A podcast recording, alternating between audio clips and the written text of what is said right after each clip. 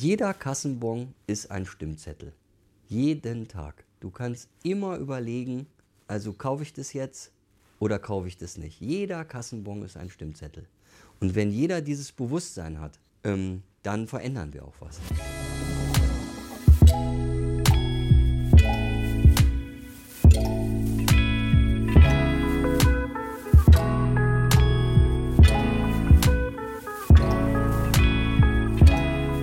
Willkommen zu Hause, dem Talk-Podcast bei Geheimtipp München. Hier treffen wir spannende Menschen aus unserer Lieblingsstadt. Mutige Gründer, passionierte Küchenkönige und auch herzlich eigensinnige Kreativlinge.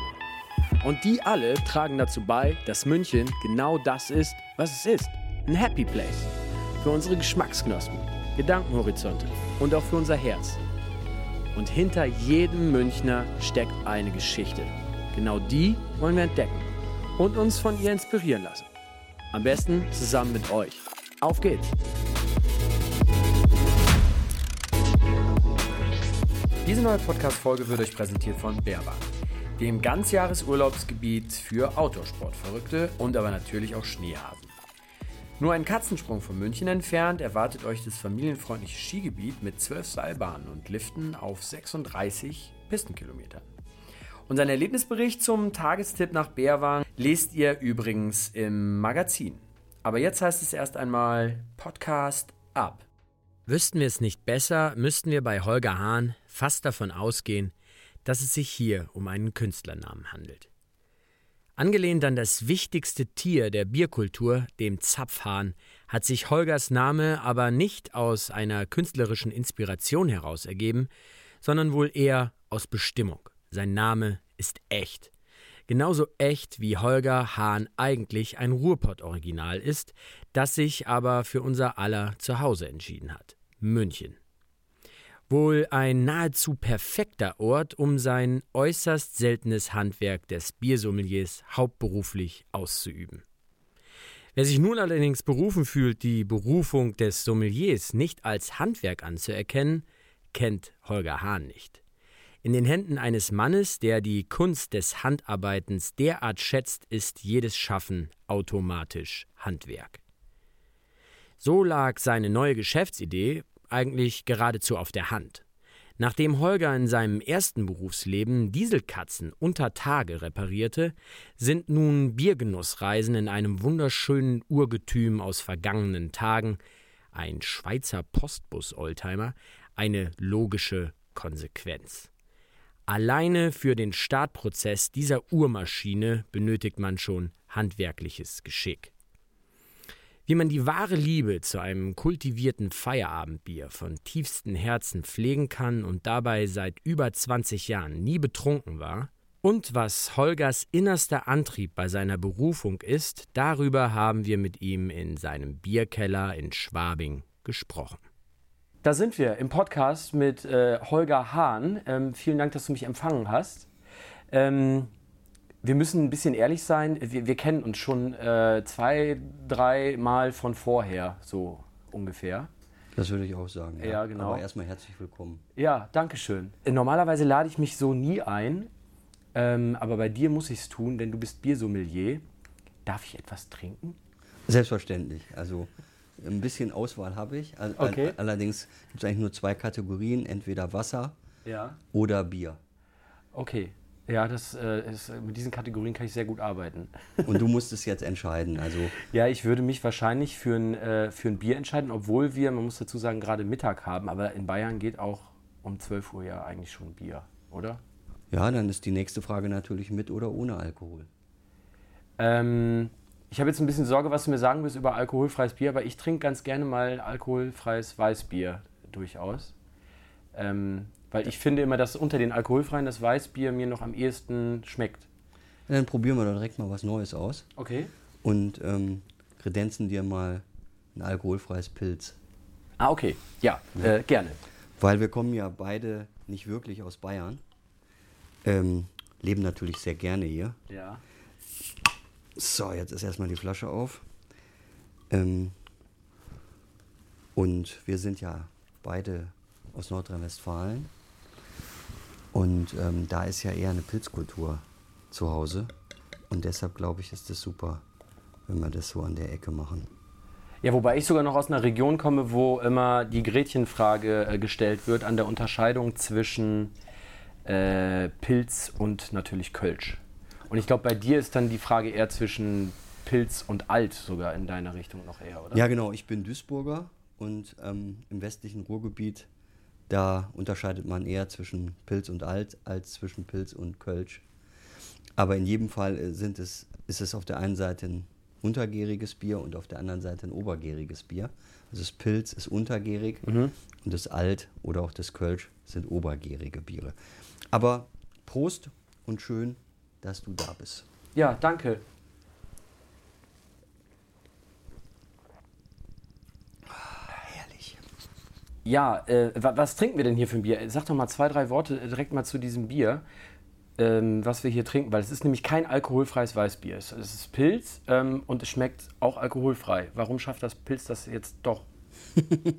naja, also weil es wirklich ein extrem gutes alkoholfreies Pilz ist. Ähm, und zwar von der Warsteiner Brauerei. Und das Produkt ist mh, herb alkoholfrei. Okay. Und ähm, bei diesem Produkt wird so ein ganz kleiner Trick angewendet. Weiß man gar nicht, ob man da so offiziell drüber sprechen darf, aber wir sind ja unter uns sozusagen. Da kommt nochmal äh, unvergorene Würze rein. Also das ist ein Prozessschritt während des Brauens. Und wenn dann der Alkoholentzug stattgefunden hat, wird das Bier nochmal verfeinert mit unvergorener Würze. Und das macht das Bier ähm, nochmal ein bisschen bieriger. Also die alkoholfreien Biere gerade die schlanken alkoholfreien Biere haben ja immer das Problem, dass ähm, sie so ein bisschen leer sind im Geschmack.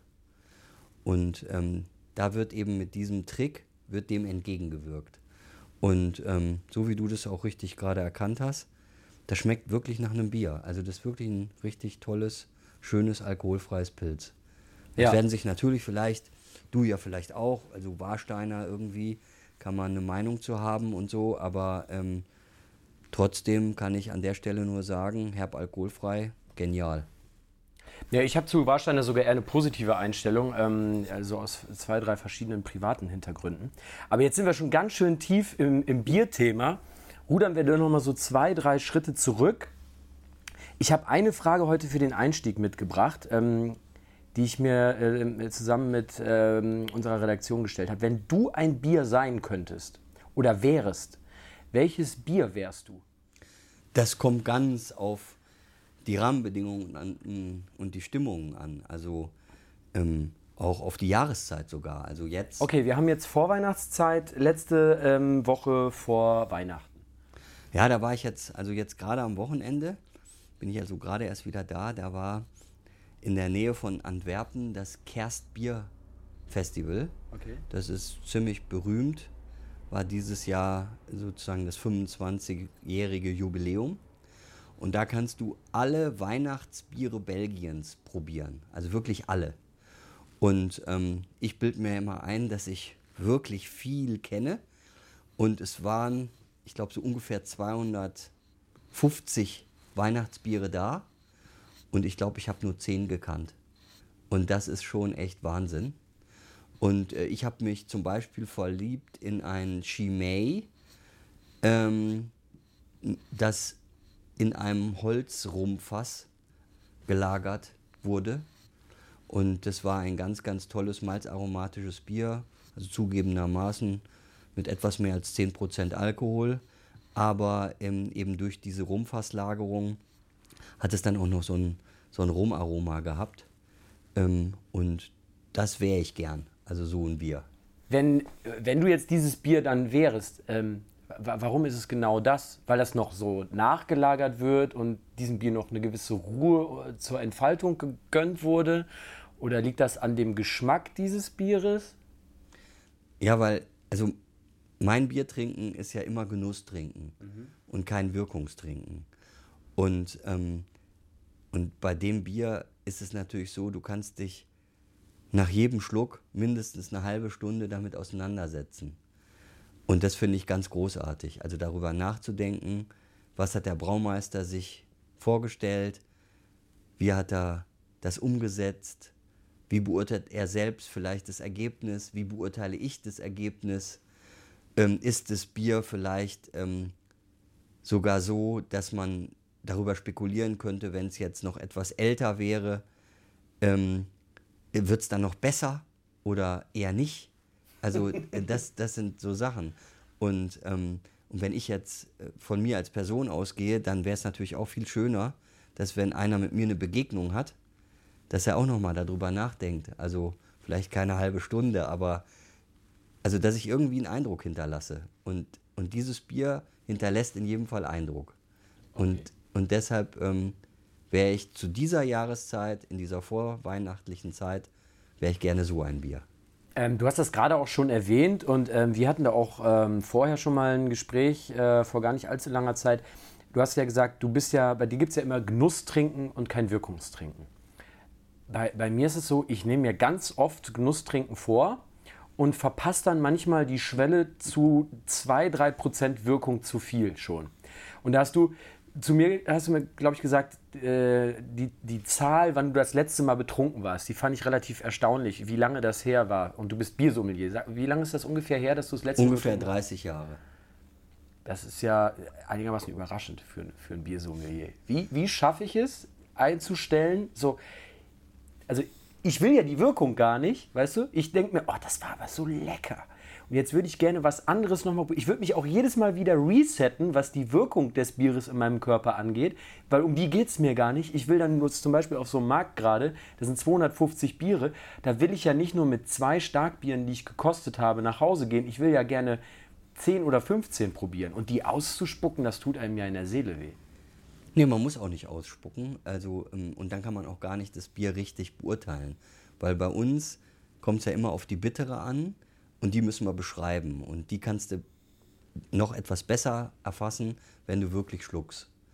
Und ähm, also auch wenn jetzt ein Bier gar nicht bitter ist, also beispielsweise jetzt bei einem, einem belgischen Fruchtglühbier, das es da auch gab, also das ist wirklich gar kein bisschen bitter, sondern total süß. Aber da würden wir dann sagen, okay, es hat keine bittere. Also wir sagen eigentlich in der Regel was zur bittere. Jetzt zu der eigentlichen Frage. Ähm, naja, es hat ja auch was mit Menge zu tun. Und ähm, wenn ich dann so eine Auswahl habe, dann ist ja klar, ich kann, ich kann die nicht alle durchprobieren. Und ähm, da gab es zum Glück so eine Vorabliste, mit der habe ich mich sehr beschäftigt, war eine sehr schöne Beschreibung pro Bier da. Und dann fielen erstmal die weg, die ich schon kannte. Aber das waren ja nicht so viele, wie ich gerade schon gesagt habe. Und dann habe ich mir überlegt, okay, also schön ist jetzt vielleicht einzusteigen mit einem Bier, was jetzt nicht ganz so stark ist. Da gab es sogar ein alkoholfreies und ein ziemlich leichtes, also unter 3% Alkohol. Und so habe ich mich dann einfach da erstmal rangetastet. Und dann einfach äh, mich absolut begrenzt und habe dann einfach gesagt, also mehr als 0,1 pro Bier ist einfach nicht drin. Und ähm, ich lasse das dann auch stehen. Also selbst wenn wenn mir dann etwas mehr eingeschenkt wird, ich sage das dann immer, aber manchmal wird dann trotzdem mehr eingeschenkt, dann ähm, beschränke ich mich da selbst. Und dann kann man sich auch beobachten, also man kennt sich ja so ein bisschen. Und sobald man eben auch weiß, dass das so eine Grenze ist oder man merkt auch, ja, jetzt erlebe ich eine Wirkung oder so, dann ähm, kann man auch eine Pause machen, dann kann man was essen, dann kann man Wasser trinken, dann kann man in die frische Luft gehen. So, man kann sich Zeit dafür nehmen. Und, ähm, und dann ist man eigentlich nicht betrunken. Also. Und warum ähm, meidest du den Rausch sozusagen so, so sehr? Also bist du generell ein sehr rauschaverser Mensch oder gibt es vielleicht ein einschneidendes Erlebnis oder ähm, gibt oder gibt es gar nicht so einen sehr konkreten Grund? Das ist mir eine gesundheitliche Frage. Also gibt es da, wird es für dich einen Grund, den du greifen kannst? Absolut, Alkohol ist ein Nervengift. Ich will mich nicht vergiften. Also der gesundheitliche Aspekt. Absolut. Absolut. Okay. Ähm, und die Verlockung, die so ein, so, ein, so ein Glimm, wie ich den immer nenne, so ein leichter Glimm ja durchaus mit sich bringt, das ist ja am Ende des Tages äh, wie eine Droge, ja auch, kann das ja durchaus bewusstseinserweiternd sein, das bringt ja auch einen gewissen Reiz mit sich für viele Menschen. Diese Verlockung, äh, die ist für dich gar nicht mehr existent oder war sie es nie oder widerstehst du ihr immer? Also war nie existent die Verlockung. Also und ich habe, ich war natürlich so als ganz junger Mann auch mal betrunken, aber mir ging es dann halt immer schlecht. Und, ähm, und Bier ist für mich wirklich mehr als einfach nur ein Rauschmittel. Ja, das ist wirklich, ähm, für mich ist es wirklich ein Lebensmittel, also ein Mittel zum Leben. Und ähm, so ein alkoholfreies Bier, so wie wir das jetzt gerade trinken, ist aus meiner Sicht wirklich gesund. Ja? Es ist isotonisch, ja, also gleicht auch den Flüssigkeitshaushalt aus, hat eben auch Vitamine und Mineralien, die wichtig sind und so. Und so gehe ich damit um. Ja? Ähm, ich will aber auch kein Apostel sein. Also das muss jeder für sich selber entscheiden. Aber natürlich ist jetzt, ähm, wenn du Brauer bist und oder Biersommelier, dann, ähm, dann muss man, glaube ich, in der Selbstbeobachtung noch ein bisschen schärfer hinschauen als jetzt ein Gelegenheitstrinker. Sondern natürlich gibt es eben in diesem Berufsbild auch Alkoholismus als Problem. Und da muss man eben einfach selber da, darauf achten. Und ich bin ja mal früher auch unter Tage gewesen, habe unter Tage gearbeitet. Also nicht als Bergmann, aber als Betriebsschlosser in einem Bergwerk. Und wenn wir früher eingefahren sind und den Förderkorb betreten haben, dann gab es immer so einen riesengroßen großen Spiegel.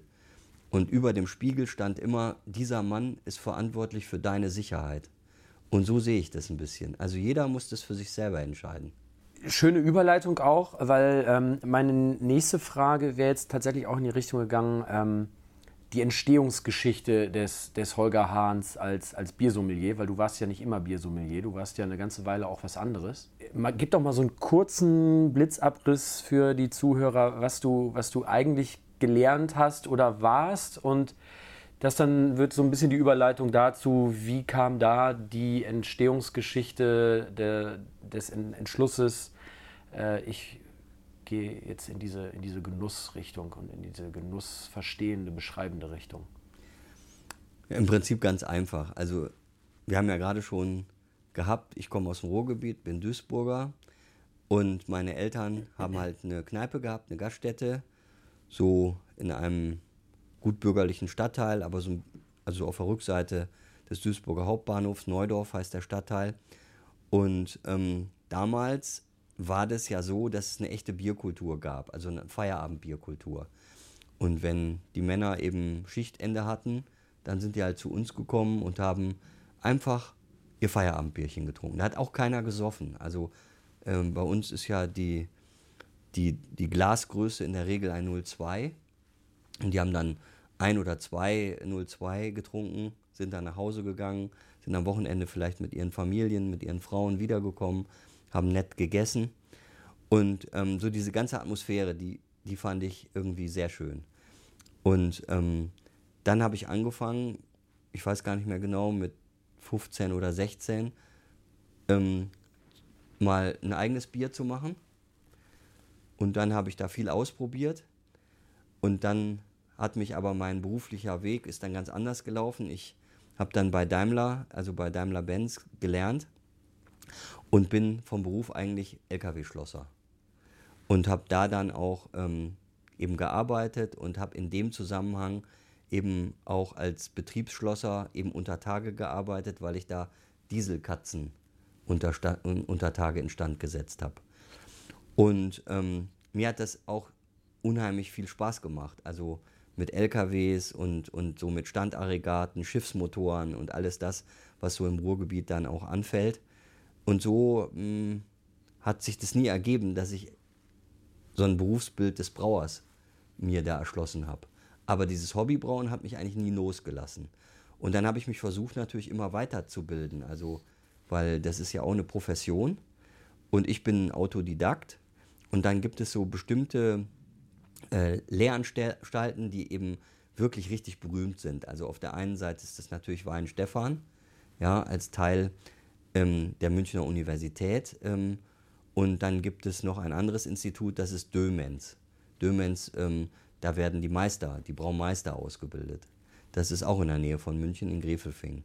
Und die haben dann irgendwann mal angeboten, dass man ähm, ja, Biersommelier werden kann. Und mich hat jetzt gar nicht der Titel interessiert, sondern wirklich ähm, an diesem Institut mal wirklich ähm, mehr über, über Brauen, über Bier, über diese Rohstoffe, die dafür notwendig sind und so zu erfahren. Und das habe ich mich dann da angemeldet. Und dann war ich dann, ähm, also die Abschlussprüfung und, und dann war ich dann irgendwann Biersommelier. Und, ähm, und dann bin ich einfach damit umgegangen. Also ähm, das hat sich einfach so entwickelt. Also da war auch kein Plan dahinter. Wie lange dauert da diese Ausbildung? Die, die dauert zwei Wochen. Also eine Woche bist du Vollzeit ähm, bei Dömens in Grefelfing und eine andere Woche bist du dann ähm, in der Nähe von Salzburg in Obertrum ähm, bei der Obertrumer Brauerei. Also Truma ist auch ein Pilzhersteller. Ein besonders schönes und gutes Pilz sogar. Und, ähm, und da war dann eher die, also der praktische Teil ist da erfolgt. Und ähm, ja, und dann gibt es noch Master of Bier, da kann man dann verschiedene Schritte ähm, sich dann selber zusammensuchen, also beispielsweise fassgelagerte Biere, wie wir es vorhin schon hatten. Also was machen die aus, wie geht man damit um und so. Also da gibt es viel zu entdecken. Und das macht mir einfach Spaß. Ähm, wie lange ist jetzt der, Sch also du bist jetzt ja quasi hauptberuflich Biersommelier und auch mit den anderen Projekten rund ums Bier, die wir gleich vielleicht auch noch ein bisschen besprechen werden. Aber ähm, wie lange ist der, der finale Schritt jetzt her, dass du quasi dein Geld ähm, hauptberuflich rund ums Thema Bier verdienst? Sechs Jahre. Sechs Jahre. Also ich ähm, war also erst bei, bei Daimler 23 Jahre und war dann noch sechs Jahre bei MAN und habe mich dann 2013 mit dem Thema selbstständig gemacht. Aber du warst ja, wenn ich mich recht erinnere, bei MRN auch durchaus in der Führungsrolle äh, angestellt, oder? Ja, stimmt. Ich, ich, hab, also ich war dann irgendwann, ähm, bin ich aus der Werkstatt raus, war dann in so einer Nachwuchsgruppe, so nannte man das damals bei Daimler, dann verschiedene Aufgaben in der ganzen Bundesrepublik gemacht und ähm, war dann irgendwann, ähm, bin ich so in die Gebrauchtwagenschiene reingeschlittert, also habe eben ähm, gebrauchte LKWs äh, für Daimler oder auch für MAN äh, verkauft und angekauft. Und das war dann die letzte Tätigkeit. Also habe da den Gebrauchtwagenvertrieb verantwortet bei MAN, ja. Okay. Ähm, aber jetzt mit aller ähm, vorsichtig diskreter Vermutung ähm, wahrscheinlich ein einigermaßen gutes und sicheres Auskommen in einem nicht ganz äh, gesenkten preislichen Niveau, vielleicht eher gegenteilig. Ähm, und dann aber den Schritt zu wagen ähm, mit einem mit Thema, wo man jetzt am Horizont noch nicht so ganz erahnen kann, wie, wie viel Sicherheit, die mir ja gewohnt ist und aber auch äh, ja, eine, eine ernstzunehmende berufliche Perspektive das bietet, ist ja schon auch ein eher ungewöhnlicher Schritt für Menschen, die dann lange in so einem Kosmos waren, oder? Unbedingt. Also ich war dann 29 Jahre und ja, das war auch, war auch nicht heldenhaft. Also wie sich das jetzt vielleicht posthum äh, irgendwie anhört oder ähm, äh, rückblickend ähm, so erscheint, sondern ich habe da große Ängste gehabt vor dem Schritt. Letzten Endes war dann meine liebe Frau diejenige, die gesagt hat, komm, mach das. Das ist doch egal. Also wenn es scheitert, dann gehst du halt wieder ähm, was anderes machen und ähm, lass uns das doch ausprobieren. Also wenn du das gerne machen möchtest, dann mach das doch. Naja, und das war dann so, ein, so eine Art Freifahrtschein. Ähm, aber wenn die auch so ängstlich gewesen wäre, wie ich ängstlich war, eben diese Sicherheit aufzugeben, dann hätte ich es wahrscheinlich nicht gemacht. Und letzten Endes ist es eine Entscheidung zwischen Sicherheit und Freiheit. Ähm, aber es war auch schon so, dass eben gerade so in den ersten zwei Jahren, puh, also war, waren oft Situationen da, wo ich gedacht habe, um Gottes Willen, was hast du gemacht? Ja, also Dienstwagen weg, äh, Altersversicherung weg, also alle Gegebenheiten, die so ein Konzern halt auch bietet. Ähm, das war, ja, waren oft auch schlaflose Nächte, ja. Ähm, und dann aber eben wieder dieser unbändige Spaß, auch diese Flexibilität zu haben, einfach das, ein Stück weit das zu machen, was man liebt und auch ähm, was man will. Ähm, und heut, heute könnte ich mir das überhaupt nicht mehr vorstellen. Also ich würde heute, würde ich einiges dafür geben, eben wirklich in dieser Freiheit zu bleiben. Ja? Und die Ängste sind immer noch da, aber sind nicht mehr so stark. Also ich, ich habe einfach gelernt, ein bisschen abzuwarten, daran zu glauben, dass es gut wird und sich auch nicht mehr so verrückt zu machen. Aber das muss letzten Endes jeder für sich selber entscheiden. Also ich würde niemanden dazu überreden, ähm, dass, mir gleich zu tun, weil ähm, das ist auch ein Persönlichkeitsthema. Wenn jemand die Sicherheit benötigt, um wirklich auch gesund zu bleiben, dann soll er das nicht machen, was ich gemacht habe. Aber niemanden vielleicht nicht. Also du siehst doch bestimmt hier und da auch Menschen, wo du denkst, ganz ehrlich, so wie du mir gerade vorkommst und so wie ich dich jetzt gerade reflektiere, wenn ich mir diese Arroganz anmaßen darf, wäre ich mir schon sehr sicher, dass du da gerade was verpasst und zu viel Wert auf die Sicherheit legst, weil per se bist du eigentlich kein sicherheitsliebender Mensch. Geh den Schritt. Ja, ich, ich bin jemand, der versucht, nicht in den Willen des anderen einzugreifen. Also Coaching wäre niemals deine, deine Selbstständigkeits, äh, dein Selbstständigkeitsmodell geworden? Auf gar keinen Fall, nein. Okay. Weil, weil ich glaube einfach, dass Menschen sich immer so verhalten, wie das, das Umfeld, das System äh, auch hergibt. Und, ähm, und da kann Coaching natürlich helfen und dazu beitragen.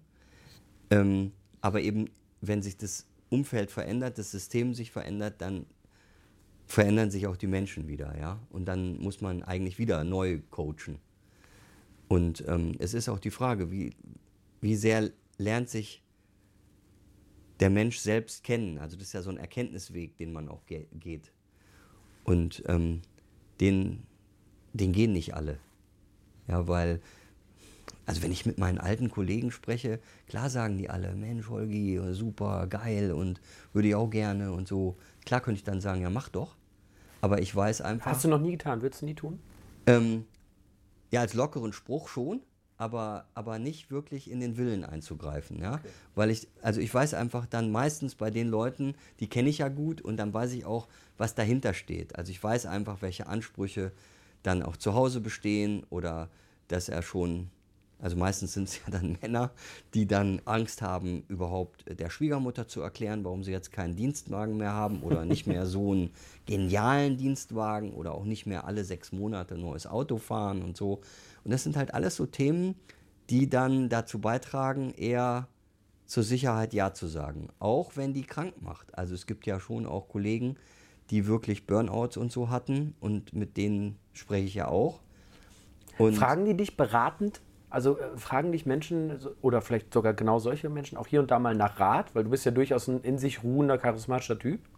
Ja, oft passiert das. Und sagst du es dann, wenn dich jemand proaktiv nach deiner Meinung fragt, greifst du dann so auf eine passivere Art in den Willen ein? Nein, will ich nicht. Ich, ich stelle einfach Fragen, um ihm, also um, um den Kollegen oder den Freunden ähm, zu helfen, irgendwie selbst drauf zu kommen. Ja? Also man kann das nicht machen. Man kann nicht, man kann nicht meinen Weg auf jemand anders übertragen. Der passt für mich, aber der passt halt nicht für jemand anders. Also du machst es dann eher über das Stellen der, der, der Fragen. Also genau. du hast dann schon vielleicht eine Idee, in welche Richtung du ihn fragen willst, sozusagen, aber wenn er nicht drauf kommt, dann kannst du ihm für diesen Moment erstmal nicht helfen. Nee, ich habe jetzt, also gerade jetzt dieses Jahr war das so ein Prozess, da war ein, auch ein Kollege von MAN, der ähm, ja mehr oder weniger gekündigt wurde. Also man sagt dann ja so schön im beiderseitigen Einvernehmen. Und ich finde den also wahnsinnig toll, also als Mensch und auch als Fachmann. Und da wäre für mich absolut klar, also so nach dem Motto, ey, sei froh, dass das passiert ist und leg los jetzt. Also jetzt gibt es ja überhaupt keine Bremse mehr, jetzt gibt es keinen mehr, den du Rechenschaft schuldig bist. Leg einfach los, ja. Und ähm, ich weiß aber, der kommt eben aus einer Unternehmerfamilie die waren mehrere Generationen eben selbstständig, haben dann irgendwann das Unternehmen verkauft. Und ähm, der hat halt in, in seiner Kindheit auch erlebt, was das bedeutet, eben so eine Firma zu führen und was das auch bedeutet, wenn so eine Firma dann verkauft werden muss. Und dass so jemand nochmal ein ganz anderes Verhältnis zu dieser Selbstständigkeit hat als ich, das kann ich gut akzeptieren. Ja, und äh, auch die Ängste, die damit verbunden sind, das, äh, die kann man niemandem wegnehmen. Ne? Und, ähm, und so haben wir immer wieder uns getroffen in ganz regelmäßigen Abständen. Und zuhören ist da ganz wichtig einfach. Einfach nur da sein. Also man muss da gar nicht so viel, so viel sprechen. Also der wird beispielsweise diesen Weg wahrscheinlich nicht mehr gehen. Auch nee. egal, egal, welche Fragen du ihm stellen wirst oder du es ihm vielleicht wünschen würdest, vielleicht wird er einen anderen Weg der Sicherheit für sich finden, der vielleicht auch für ihn okay ist. Der hat jetzt dann erstmal festgestellt, dass ähm, es gar nicht so einfach ist, auf dem Niveau ähm, auch wieder eine neue Stelle zu bekommen, also mit den Ansprüchen, die er auch an sich selbst und an die Stelle hat. Hat dann so ein bisschen die Selbstständigkeit ausprobiert jetzt, so nebenbei, hat jetzt aber gerade ein sehr gutes Angebot, wo es den Anschein hat, dass das auch klappt. Und dann glaube ich, dass er auch sofort dann wieder den Arbeitsvertrag unterschreibt und wieder ganz normal in eine Aufgabe geht. So glaube ich, wird es. Ja, aber es ist ein, ähm, eine, spannende, eine spannende Einstellung zu diesem Thema rund ums Coaching. Weil sind wir mal ehrlich, also Coaching ist auch zum einen gerade ein Hype und zum anderen aber innerhalb von einer guten Freundschaft passiert ja ein Stück weit sowas auch immer, dass Freunde, Freunde sich Ratschläge geben und dass es aber auch diese Form des passiven Ratschlagsgebens auch als Überzeugung gibt. Ähm, ja, also äh, habe ich so noch nicht drüber nachgedacht. Also müsste ich vielleicht auch hier und da mal einen Gang zurückschalten. Ja, die Frage ist ja, wer, also wer ist wirklich ein guter Partner oder ein guter Freund? Ne? Und, ähm, und in meinen Augen sind es Menschen, die eben ehrlich sind, also die dir wirklich ein, ein richtig gutes Feedback geben können, ohne Hintergedanken, ohne manipulativ zu sein, ohne abzuwägen, also was habe ich jetzt von der Antwort, ja, ähm, und das ist ja ganz selten. Also das passiert ja, passiert ja so, so, so gut wie nie. Wenn man ganz viel Glück hat, dann hat man so einen Partner, also ist man mit so jemandem verheiratet. Das ist dann ein richtig großes Glück. Hast du dieses Glück? Ich glaube schon, ja. Also ich glaube schon, wir sind jetzt schon auch wirklich lange verheiratet. Und ähm, das ist sowieso das Beste, was ich je gemacht habe. Heiraten, drei Kinder. Das ist das Beste, was ich je gemacht habe. Ja, mittlerweile darf ich sagen, dass ich glaube, das nachvollziehen zu können. Also ich habe zwar noch nicht drei, aber der, der Weg ist zumindest äh, begonnen und geebnet. Ähm, wenn wir jetzt noch mal so ein bisschen zurückgehen zum Thema, zum Thema Biersommelier, ähm, wie sieht denn da jetzt dann eigentlich so dein, dein, dein Arbeitsalltag, vielleicht gar nicht so sehr, sondern so grundsätzlich dein, dein Aufgabenspektrum aus? Was, ähm, was machst du eigentlich mit deinem Wissen in Summe? Ja, ich versuche ähm, gar nicht so sehr der Sensoriker zu sein, da bin ich wahrscheinlich auch schon zu alt dazu, ähm, sondern ich verstehe mich als Bindeglied zwischen dem Brauer, der Brauerei, dem Produkt und dem Konsumenten. Und ähm, leider ist es ja so, dass eben Bier meistens als Alltagsgetränk einfach wahrgenommen wird, vielleicht nicht an jeder Stelle so gewertschätzt wird, wie es eigentlich sein müsste.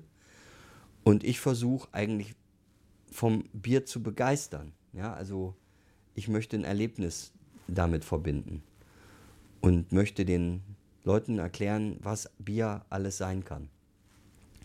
Und bin auch ein Geschichtenerzähler. Ähm, und wo es mir auch besonders dran liegt, ist einfach auch an der, an der an der Gastronomiekultur. Also was bedeutet eigentlich wirklich Gastgeber zu sein? Ja, also wenn man sich heute die Systemgastronomie anschaut, dann ist natürlich alles perfekt durchorganisiert, aber letzten Endes äh, steht vollkommen das betriebswirtschaftliche Interesse im, im, im Vordergrund, also das im Fokus und nicht der Gast. Und letzten Endes, glaube ich, spürt man das. Und ähm, und das sind Dinge, die mir wichtig sind. Also auf der einen Seite der Botschafter zwischen den Welten, also der Konsumentenwelt und der, der produzierenden Welt. Und auf der anderen Seite einfach wirklich zu sagen, wie kann man Gastronomie so begleiten und optimieren, dass es wirklich wieder so eine schöne Feierabendbierkultur gibt, wie ich sie als Kind oder auch als junger Mann dann im Ruhrgebiet erlebt habe. Ja, also da, meine Mutter hat mit Sicherheit jedes Eheproblem des Stadtteils gekannt. Das ist jetzt das Ideal, aber was bedeutet das konkret für, dein, für deinen Arbeitsalltag oder für auch Aufträge, die, die du bekommst und wo du das umsetzen kannst? Ist auch ganz unterschiedlich. Also es gibt natürlich ähm, so die ganz klassischen Sachen, wo man einfach sagt, komm, mach da mal eine Verkostung, mach da mal ein Bierkulinarium, halt mal einen Vortrag. Aber es geht auch darum, für große und kleine auch richtige Konzepte zu entwickeln. Einfach zu sagen, pass auf, wir haben hier an der Stelle das Problem oder sehen, wir haben da Potenzial, wo man besser werden könnte. Ähm, und welche Ideen hast du dann dazu? Und dann ähm, wird da erstmal nur einfach drüber gesprochen. Also ich versuche dann auch da wieder zuzuhören und einfach zu überlegen, ähm, wo und wie kann ich helfen. Und dann entwickle ich Ideen und die teile ich mit.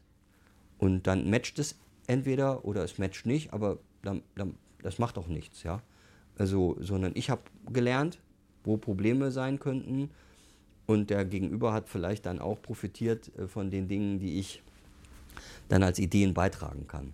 Und, ähm, und da, ja, da habe ich einfach das Glück, jetzt so ein Netzwerk auch aufgebaut zu haben, wo einfach verschiedenste Menschen aus verschiedenen ähm, Ebenen auch der Brauerei, also aus dem Vertrieb und auch aus der Produktion, aus dem Marketing und so auf mich zukommen und ähm, mit mir einfach über Dinge sprechen. Und dann manchmal ergeben sich Aufträge daraus und manchmal nicht.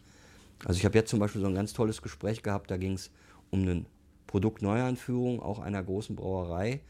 Und ähm, da wird jetzt der Pressetermin vorbereitet und die Presseagentur, die das eben äh, professionell begleitet, die hat halt mit mir ein Gespräch geführt ähm, und um mehr reinzukommen, warum soll jetzt einer Lust haben, dieses neue Pro Produkt zu trinken.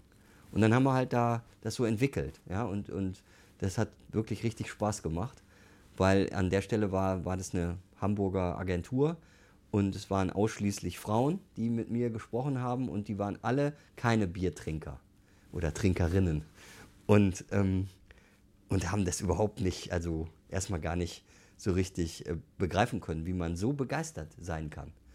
Und äh, du kennst mich jetzt ein bisschen und wir waren dann nach zwei Stunden fertig. Ja, und ähm, also eine von den beiden, äh, die wohnt hier in Wolfratshausen äh, privat und die hat gesagt, Wahnsinn, ich habe jetzt so Lust auf ein Bier, ähm, wir müssen uns treffen. und das machen wir jetzt auch. Also okay. Glaubst du, dass du es vielleicht schaffst, dir auf einem, Gewuss, äh, auf einem Genussniveau vielleicht zu einer Biertrinkerin zu machen, dass die den dir jetzt die Motivation mitbringt, sich in diese Geschmäcker, die ja vorher vielleicht zu bitter waren oder einfach zu ungewohnt, das ist ja für häufig äh, für Biertrinker, nicht Biertrinker der Grund, da reinzuholen in diese Genusswelt, weil das ist ja ein Geschmack, den kann man ja am Ende des Tages wahrscheinlich wie jeden Geschmack lernen. Ja, aber wäre auch wieder manipulativ. Mache ich natürlich nicht. Könntest du ja fragend erledigen. nein, nein, sondern da ist mein Anspruch ähm, so, dass ich ihr meine Welt zeige und zeige, was kann Bier alles sein. Und da ist überhaupt nicht der Anspruch, dass sie dann sagt, boah, also wir haben jetzt meinetwegen vier Biere verkostet und da war ja einer besser als das andere. Ja? Ähm, das ist nicht mein Anspruch, sondern ähm, toll ist, wenn, wenn sie am Ende sagen würde, Wahnsinn, hätte ich, hätte ich mir nicht vorstellen können, dass Bier so komplex sein kann. Also mir hat vielleicht nicht alles geschmeckt, aber es war alles total spannend. Und wenn dann ein Bier dabei ist, wo sie dann Lust hat, dann auch nochmal danach darauf zurückzukommen, wunderbar. Ja? Aber wenn nicht, ähm, also ist eine klassische Weintrinkerin natürlich, und ähm, dann ist das auch total okay. Also äh, nichts, nichts gegen die Weinwelt. Ja? Ist natürlich ein bisschen langweiliger als die Bierwelt, aber. Ja, wa warum? Da, ähm, äh, naja, wir, wir behaupten immer, dass ähm, Bier eben wesentlich mehr Aromen hat, als Wein je haben kann, weil wir ja auch mehr Rohstoffe einsetzen, die Aromen produzieren. Letzten Endes muss man die Aromen natürlich auch alle wahrnehmen können. Das ist Übungssache. Ähm, und das ist, ja, also von der Rivalität kann man da gar nicht sprechen. Also ich denke, die Weinkollegen die sind sensorisch so gut und insgesamt auch so gut ausgebildet, also die Weinsommeliers, ähm, die sind in ihrem Metier zu Hause und sind da total professionell. Und ich höre denen wahnsinnig gern zu, da auch, wenn die mal ähm, eine Rebe oder ein Winzer oder Gläser vorstellen, ähm, dass, dass sich da eigentlich keine Rivalität ergibt. Aber ich versuche halt immer wieder, ähm, die auch herauszufordern, ja, weil für die ist natürlich auch das Bierthema ähm, besetzt, so wie es meistens auch dann gesellschaftlich besetzt ist. Und da auch deren Horizont so ein bisschen zu erweitern, macht mir dann auch Spaß. Die sind aber auch interessiert. Also die sind sensorisch eben einfach total interessiert. Alle immer? Nee, natürlich nicht alle und immer, aber ähm, sag ich mal, die wirklich professionellen Weinsommeliers, gerade die, die ich hier in München äh, kennengelernt habe und auch egal ob Mann oder Frau, die sind alle wirklich interessiert, nehmen ihren Beruf ernst und ähm, ähm, üben den mit Leidenschaft aus. Also gerade jetzt hier die Einkäufer äh, von, von Dallmayr oder, oder Feinkost Käfer, ähm, Geisels Vinothek, also das sind einfach äh, total professionelle Leute.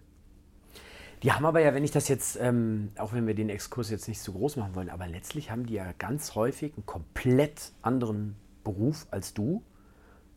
Obwohl das eine Sommelier und das andere und nur das Produkt unterscheidet sich. Aber ich meine, die arbeiten gerne mal auch in einem Restaurant und präsentieren da äh, einen Wein oder sind für den Einkauf zuständig und müssen das Thema sehr sensorisch angehen. Auch wenn natürlich bei einem Sommelier das Geschichtenerzählen mit, mit Sicherheit auch dazu gehört, weil das Auge ist mit, das Ohr ist mit und trinkt mit. Aber am Ende des Tages ist ja dein Beruf jetzt schon einem Sommelier, wie man sich den sonst so vorstellen würde, eher ein bisschen untypischer wahrscheinlich, oder? Ja, stimmt. Also das, das, das auf jeden Fall. Ähm, es gibt einfach kaum hauptberufliche Biersommeliers, weil es das einfach wirtschaftlich gar nicht hergibt. Ähm, aber es gibt welche. Also es gibt ja richtige Biergenusstempel. Also um mal ein Beispiel zu nennen, wäre das Liebesbier in Bayreuth. Also das ist eine, eine, eine, Gaststätte oder eine Brauerei? Oder? Beides. Okay. Also das ist ähm, die, die Meisel Brauerei in Bayreuth. Mhm. Und ähm, die haben eben an ihrem Standort haben die ein gastronomisches Konzept umgesetzt. Das kann man wirklich als Biererlebniswelt, als Genusserlebniswelt ähm, bezeichnen. Und die haben einen Biersommelier, den Michael König, der ist da hauptberuflich tätig. Also es gibt es schon auch, ja. Und der berät auch am Tisch und ist da und beschreibt Biere, ist dabei auch ähm, für die Bierkarten zuständig, auch hilft mit bei der Produktentwicklung, ähm, auch sensorisch natürlich. Ähm, also es gibt es schon, aber eben ausgesprochen selten. Ähm, was würdest du schätzen, also das muss jetzt auch total keine korrekte Zahl sein, aber im Verhältnis, einfach nur damit man davon eine Vorstellung hat, was schätzt du, wie viele professionelle Biersommeliers gibt es in Bayern versus professionelle Weinsommeliers? Ein Prozent. Also 100 Weinsommeliers und ein Biersommelier. Ja. Und wenn es halt, sagen wir, 1000 Weinsommeliers sind, sind es dann halt vielleicht die entsprechenden. Ja, genau so ist es. Also, ähm, ja, die, die es wirklich professionell machen, dass man es einfach auch vergleichen kann, mit den vorher genannten, das gibt es echt extrem selten. Also du hast mir ja gerade, also wo wir uns begrüßt haben, hast du ja erzählt, du warst vor kurzem noch in Hamburg. Da gibt es sowas auch. Also da gibt es in der Elbphilharmonie gibt's eben ähm, Störtebäcker ähm, und die haben auch professionelle Biersommeliers. Ja? Also das ist zum Beispiel der Dennis Spahn, der auch aus einem ganz anderen beruflichen Umfeld kommt und sich auch irgendwann entschieden hat, äh, sich zu 100% dem Thema zu widmen. Ja. Ähm, aber gut, der ist einfach fest angestellt und ist da an bei dem Störtebecker oder genau, bei der Elbphilharmonie. Genau, genau. Okay. Ähm, ja, da würde ich mich jetzt am liebsten äh, kurz mit dir über Störtebecker unterhalten, aber andere Fragen sind wichtiger. Weil ich komme ja da grob, äh, bin ich da ja auch äh, familiär äh, eingebürgert worden über meine Frau und äh, ich finde die Störtebecker-Geschichte einigermaßen spannend. Ist auch spannend. Also das ist, also das ist ähm, deshalb auch spannend, weil die Produkte werden ja nicht über eine klassische Brauerei entwickelt, sondern Störtebecker kommt ja aus dem Handel. Also dahinter steht Nordmann Getränke und die haben natürlich eine Brauerei und die haben jetzt auch einen Braumeister und, und so weiter. Ähm, aber es ist spannend, dass eben aus der Handelswelt dieses Projekt betrieben wird und auch gestartet wurde. Ja, ähm, genauso hätte ja auch eine Brauerei sich überlegen können, das genauso zu machen. Aber in dem Fall steht da ein Händler dahinter und das ist auch doppelt spannend. Ja, also und Störtebecker Biere ähm, haben aus meiner Sicht ein also extrem gutes Preis-Leistungs-Verhältnis. Also sind wirklich richtig gute, gut gemachte Biere, handwerklich ganz toll gemachte Biere und auch geschmacklich äh, und auch in der Vielzahl. Ähm, da muss man lange suchen. Also auf jeden Fall. Und auch noch relativ jung, äh, gemessen ja, an dem Erfolg. Absolut, ne? äh, relativ jung und, ähm, ähm, und also besonders im Norden schon sehr gut vertreten. Also ja. jetzt in Bayern gibt es Störtebecker Biere auch schon, aber jetzt noch nicht so breit äh, vertreten, wie das im Norden ist. Aber äh, wir haben ja auch selber wirklich gute eigene Biere. Also die bayerischen Brauereien, die sind ja ähm, auch sehr erwähnenswert. Also das, äh Definitiv, aber ich weiß jetzt zum Beispiel, äh, jetzt weiß ich schon sehr, sehr sicher, dass ich übermorgen zum Abendessen mit einem Störtebäcker empfangen werde. Da bin ich mir, also das weiß ich jetzt schon, ohne dass man da mit irgendwem drüber gesprochen hat. Ich weiß es einfach. Da kannst du dich schon freuen. Ja, das tue ich auch. Es gibt aber ja nicht nur Holger Hahn an sich, sondern Holger Hahn hat ja quasi auch eine, eine Unternehmung mit der Bierakademie.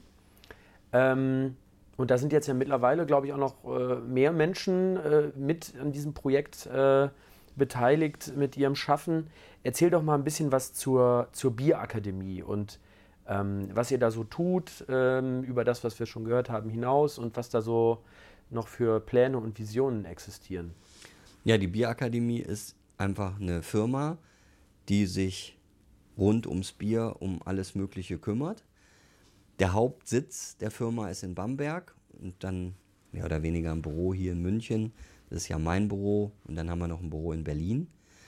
Dann gibt es äh, eine festangestellte Innendienstkraft, die Nicole Schramm, also die gute Seele unseres Hauses, äh, ohne die vieles gar nicht gehen würde. Und dann gibt es noch ähm, einen weiteren geschäftsführenden Gesellschafter, den Markus Raupach. Der Markus ist eigentlich Journalist von Beruf und hat sich auch früh dem Thema Bier ähm, verschrieben, ist Bamberger, gebürtiger Bamberger und da ist es dann ja auch nicht mehr weit, äh, wirklich zum professionellen Biertrinker zu, zu nee. werden. Ja, also Bamberg ist ja wirklich eines der, der europäischen Bierhauptstädte. Und, ähm, und so hat sich das auch entwickelt. Also unsere Idee war eigentlich, ähm, den Biertourismus in Bamberg ähm, ja, besser zu machen, professioneller zu betreiben und äh, erlebnisreicher zu gestalten. Das war auch schon Teil der Gründungsidee? Unbedingt, ja, mhm. unbedingt. Und, ähm, und das hat ja auch gut funktioniert. Und so ist es jetzt, dass wir also an vielen Ecken unterwegs sind und haben ähm, einfach so ein Netzwerk von freien Brauern und auch von freien Biersommeliers, die wir immer wieder auch für Aufträge einsetzen, wenn wir die selber gar nicht mehr wahrnehmen können. Und ähm, also ich hätte auf jeden Fall niemals mir vorstellen können, dass sich das so, so entwickelt. Und da hat uns natürlich die Craft-Bier-Szene auch geholfen. Aber wir haben von Anfang an immer gesagt, wir sind beides oder wir sind nur eins. Also wir sind Bier, ja. Und ähm, für uns gibt es jetzt nicht nur das kreative, junge Craft-Bier-Thema, sondern wir sind auch stolz auf die Biere, die hier vor allen Dingen in der Region also in Oberbayern oder auch in Oberfranken, eben traditionell produziert werden. Und auch die Brauereien, die hier arbeiten, das, das kann man nicht, ähm, also da darf man nicht müde werden, das immer wieder zu betonen. Die Craft-Bier-Szene ist auch spannend und hat sicherlich gut dazu beigetragen, dass wir beide hier sitzen und auch so über Bier sprechen können.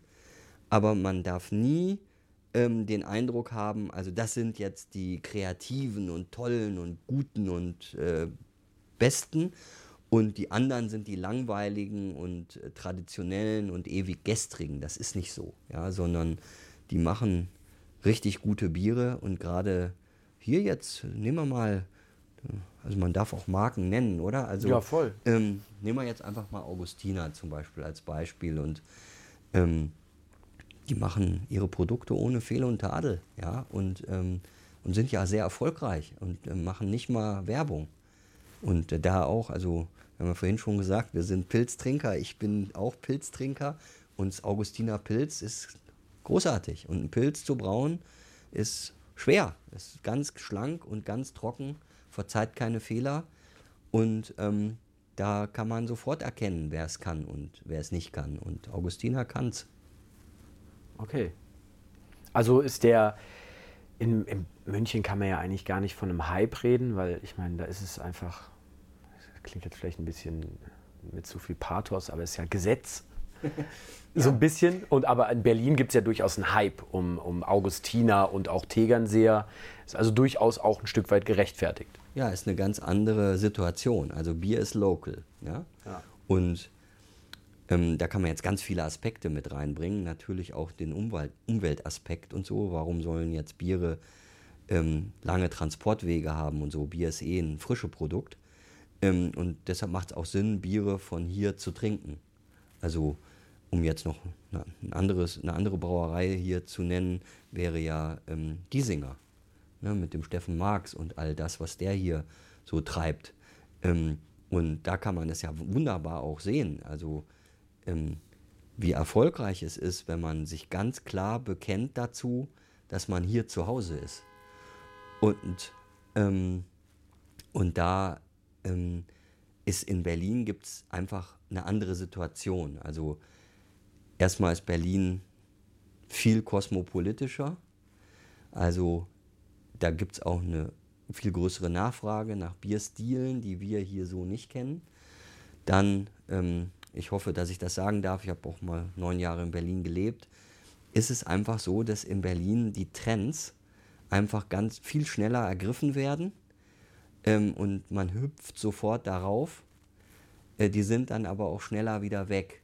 Und hier in München nimmt man Trends natürlich auch wahr, aber hüpft nicht so schnell darauf, sondern wartet erstmal ab und beobachtet das. Wenn dann aber ein Trend es schafft, wirklich auch ähm, beliebt zu werden, dann bleibt der das auch. Das ist in Berlin nicht unbedingt der Fall. Also da wird dann auch schnell wieder weitergehüpft. Und deshalb sind es ganz unterschiedliche Märkte. Ja. Also könnte man vielleicht sagen, dass Augustiner in München durchaus ein Trend ist, aber halt schon sehr, sehr lange, weil er ein ähm, Trend ist mit einer, ähm, mit einer Seele ähm, und einem echten ähm, handwerklichen Kern, der ihn zum Dauerbrenner-Trend berechtigt. Ja, man dürfte eigentlich nicht von Trend sprechen, aber wenn du das so beschreibst, klar kann man das so sagen. Und äh, Seit 1328 ist es so. Ja? Ja. Trend seit 1328, das wäre doch ein schöner Claim. Schade, dass die kein Marketing machen. Da hätten wir jetzt was Gutes für die entwickelt. Ähm, aber eine Sache hast du jetzt noch ausgespart im Rahmen der Bierakademie, weil es gibt ja noch eine ganz spannende neue Sache ähm, bei euch, äh, ich sag mal im Produktportfolio, ähm, an der wir kürzlich auch kurz teilhaben äh, durften. Erzähl doch vielleicht dazu noch mal was.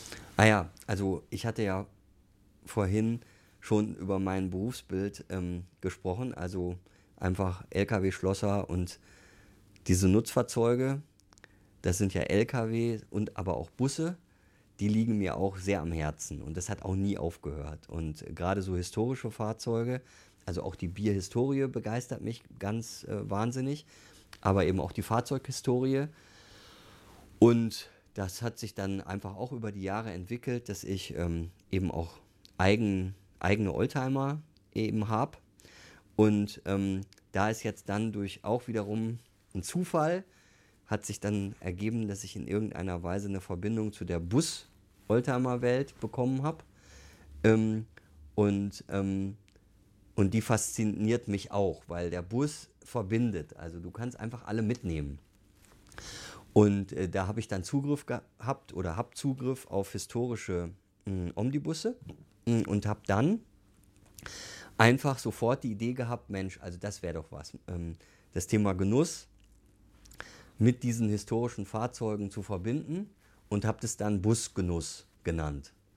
Und, ähm, und mittlerweile habe ich jetzt auch einen eigenen Oldie-Bus, also einen alten Alpenwagen aus der Schweiz, also so einen gelben Schnauzenbus. Und ähm, da ist jetzt wirklich der Plan, dann ähm, Busgenussreisen in Verbindung eben auch mit Bier, aber vielleicht auch mit anderen Genüssen.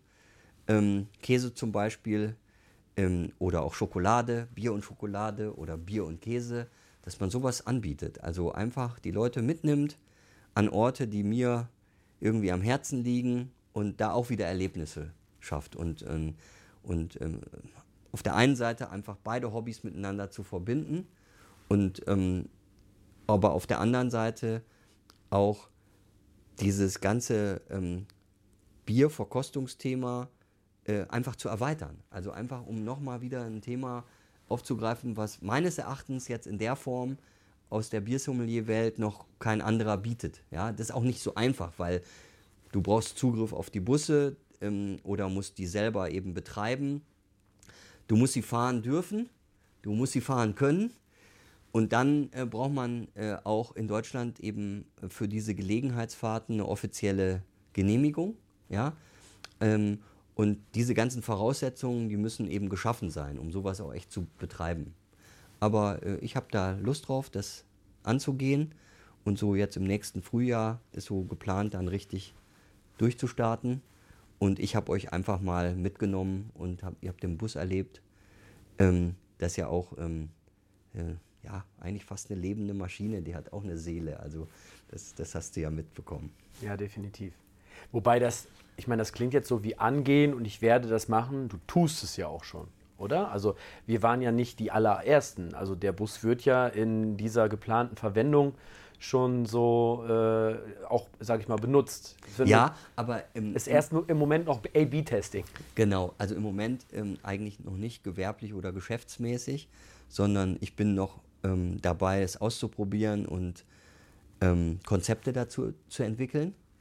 Ähm, also im Moment haben noch keine professionellen Touren äh, so stattgefunden, okay. sondern die sollen dann nächstes Jahr stattfinden. Okay. Ähm, das kannst du ja dann so, wie du es momentan hast, erstmal ähm, auch noch gar nicht skalieren. Das ist ja ein reines Holger Hahn-Thema. Du kannst den fahren, du darfst den fahren, dann bist du auch noch der Sommelier. Da hast du ja auch dann erstmal noch innerhalb des Unternehmens erstmal noch ein Problem wahrscheinlich, das zu skalieren, oder? Ich ähm, habe da keinen Businessplan. Also ein, ein großer Vorteil dieser neuen beruflichen Tätigkeit ist einfach, dass ähm, ich eine Idee habe und die verfolge ich jetzt. Und ich habe da selber Spaß dran. Und ich muss niemanden begründen, warum ich das mache und was hinten rauskommt.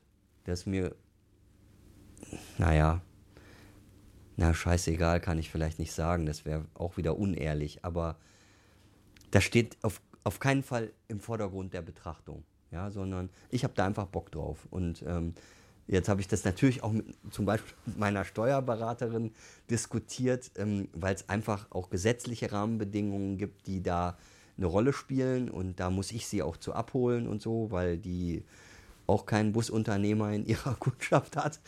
Ähm, und die hat einfach gesagt, so nach dem Motto, das ist unglaublich. Also äh, jetzt verdienst du deinen Lebensunterhalt mit einem Hobby und das heißt Bier und Bierbrauen. Und jetzt kommst du auch noch um die Ecke und willst mit dem Hobby Oldtimer auch noch Geld verdienen. Das kann doch nicht sein. Also das, das, das, das ist doch unfair. Das ist unfair, genau. Und, und ähm, ja, es wäre toll, wenn es gelingen würde. Man könnte, wenn man das jetzt unternehmensphilosophisch betrachten wollen würde, könnte man jetzt fast sagen, dass du äh, als unternehmerischen Ansatz auch einen Genießeransatz ähm, äh, vollziehst und keinen Wirkungsansatz. Genau. Also wenn, ich glaube einfach, dass ähm, wenn man nur aus Rohertragsgesichtspunkten morgens die Decke aufschlägt und äh, aufsteht, das kann es nicht sein. Also ich stelle jetzt eine Frage, die muss ich jetzt stellen. Die, die, die stellt man wahrscheinlich normalerweise erst, wenn es schon dunkel ist ähm, und man schon länger am Tresen sitzt. Schafft man es, diesen, äh, diese Überlegung auch in äh, Konzerne zu transferieren irgendwann mal? Oder geht das nur in kleinen Unternehmen und Startups und Familienbetrieben?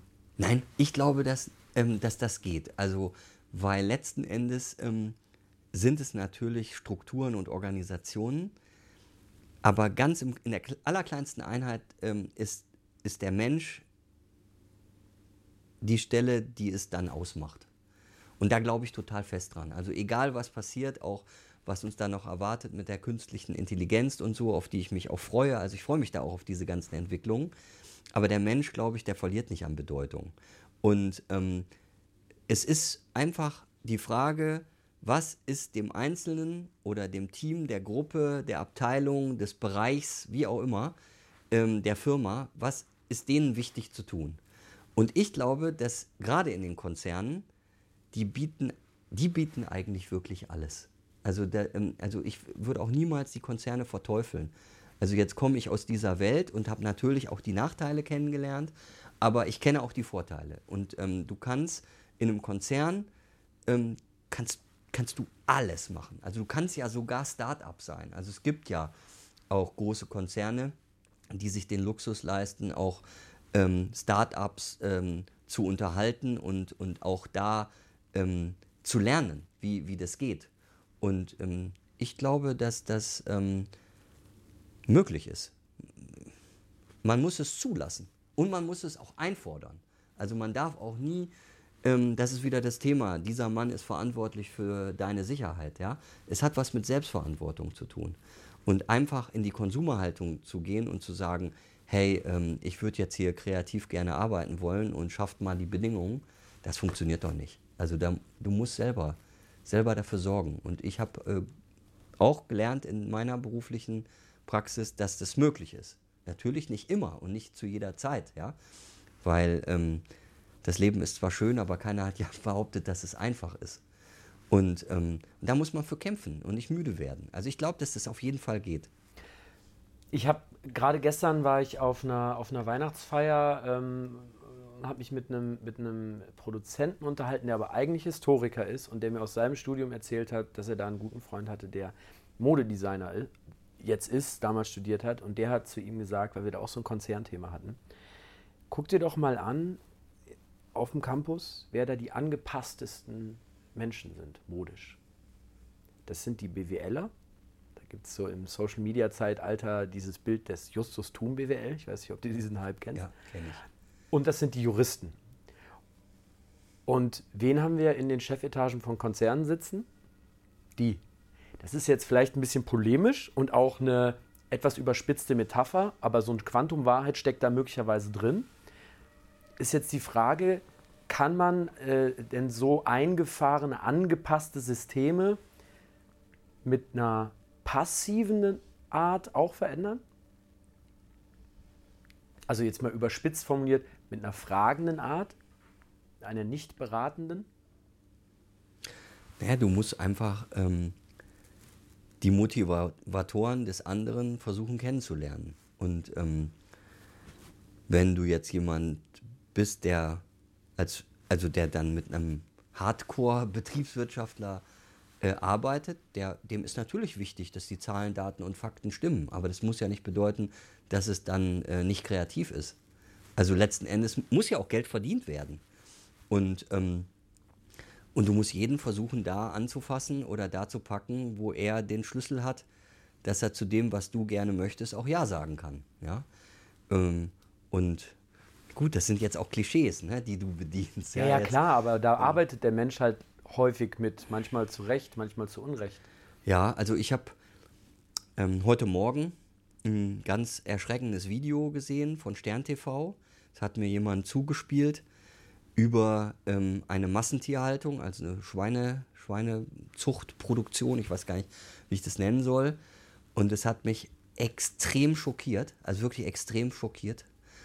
Und, ähm, und da kann man halt sehen, wenn nur der Gewinn im Vordergrund steht, was dann dabei herauskommt. Das ist wirklich unglaublich, was Kreaturen anderen Kreaturen antun. Ähm, und trotzdem sind wir nicht hilflos, weil jeder Kassenbon ist ein Stimmzettel. Jeden Tag. Du kannst immer überlegen, also kaufe ich das jetzt oder kaufe ich das nicht. Jeder Kassenbon ist ein Stimmzettel. Und wenn jeder dieses Bewusstsein hat, ähm, dann verändern wir auch was. Und so ist es auch in den großen Konzernen. Das ist genau dasselbe. Also man kann sich so verhalten, dass es so wird, wie man es möchte. Und es ist doch auch so, es ist doch nicht so, dass in den Konzernen nur frustrierte Menschen arbeiten. Also ich kenne genügend, die da wirklich richtig gerne sind. Ich war auch einer von denen, die da richtig gerne waren. Ja, aber es geht ja vielleicht nicht nur um die frustrierten Menschen, die potenziell da drin arbeiten, sondern auch den Frust, den das potenziell außen erzeugt. Wie zum Beispiel, wenn ein Fleischkonzern so etwas äh, erzeugt. Das erzeugt ja dann auch Frust außen. Und vielleicht hat es ja auch andere ethische Nachteile innerhalb einer Gesellschaft, äh, die äh, es vielleicht besser nicht haben sollte. Ich frage mich nur deswegen, weil wenn ich, wenn ich mich ähm, dann so mit, mit dir darüber unterhalte, dann stelle ich mir so ein bisschen die Frage, du bist ja schon auch, sagen wir mal, ein philosophisch interessierter und, und, und begabter Mensch, der da ja auch durchaus eine, eine Strahlkraft äh, irgendwo reinbringen kann, wo ich mir dann die Frage stelle, gibt es vielleicht in zehn Jahren ähm, dann die, das ist jetzt ein Scheißname, aber mir fällt kein anderer auf die Schnelle ein, die Management Akademie bei Holger Hahn, die sich dann vielleicht ähm, auf eine anthroposophische Art und Weise mit, ähm, mit Change Management beschäftigt, auch wenn das jetzt ganz schön coachingmäßig klingt? Also auf jeden Fall gibt es keinen Plan dazu. also, ähm, also wenn ich helfen kann, äh, dann, dann helfe ich auch gern. Äh, auch vielleicht in dem Kontext. Also ähm, wenn wir uns jetzt hier umdrehen, dann habe ich ja hinten so eine alte, schöne Holzwerkbank, mhm. ne, die schon sehr alt ist. Und da steht ja drauf, das ist keine Werkbank, sondern das ist ein Altar der Arbeit. Und wenn man darüber nachdenkt, warum ich das da hingeschrieben hat, dann kommt dabei heraus, dass Arbeit und Entgelt nichts miteinander zu tun haben. Also wir leben immer von den Erzeugnissen anderer. Also dein Pullover hat jemand anders produziert und deine Jeans auch und alles, ja, äh, was du jetzt da trägst. Und dafür produzierst oder erzeugst du auch andere Dinge. Und, ähm, ähm, und, und, diese, und, und dieses Verhältnis, was wir zueinander haben, haben wir total entkoppelt. Ja, also ich bin großer Faust-Fan, also jetzt wird es ja ganz philosophisch, weiß gar nicht, wie wir die Ecke kriegen, wieder zum Bier zurückzukommen. Aber im Faust 2 gibt es ja dann direkt im ersten Akt die Kaiserpfalz und die Einführung des Papiergeldes. Das kommt ja dadurch, dass Mephisto die Menschen verführen will. Und das hat natürlich auch eine Bedeutung, ja, aber Geld ist natürlich per se nichts Schlechtes, sondern Geld macht Dinge möglich. Ja, es ist zusammen mit der Arbeitsteilung eine wunderbare Errungenschaft der Feudalgesellschaft. Aber vielleicht hatte Mephisto doch seine Finger im Spiel. vielleicht, ja, dass bestimmte Dinge einfach übertrieben werden. Und jetzt versuche ich versuche jetzt einfach mal den, den Bogen wieder zu, zum Bier zu schlagen. Ähm, die Dosis macht eben das Gift. Ja, und das ist im Kapitalismus so und beim Bier auch. Ja, also ähm, die Dosis macht das Gift und man muss eben bewusst damit umgehen, damit es gut wird. Und deshalb bin ich ein Genusstrinker. Also ja, aber es ist so eine schöne Brücke.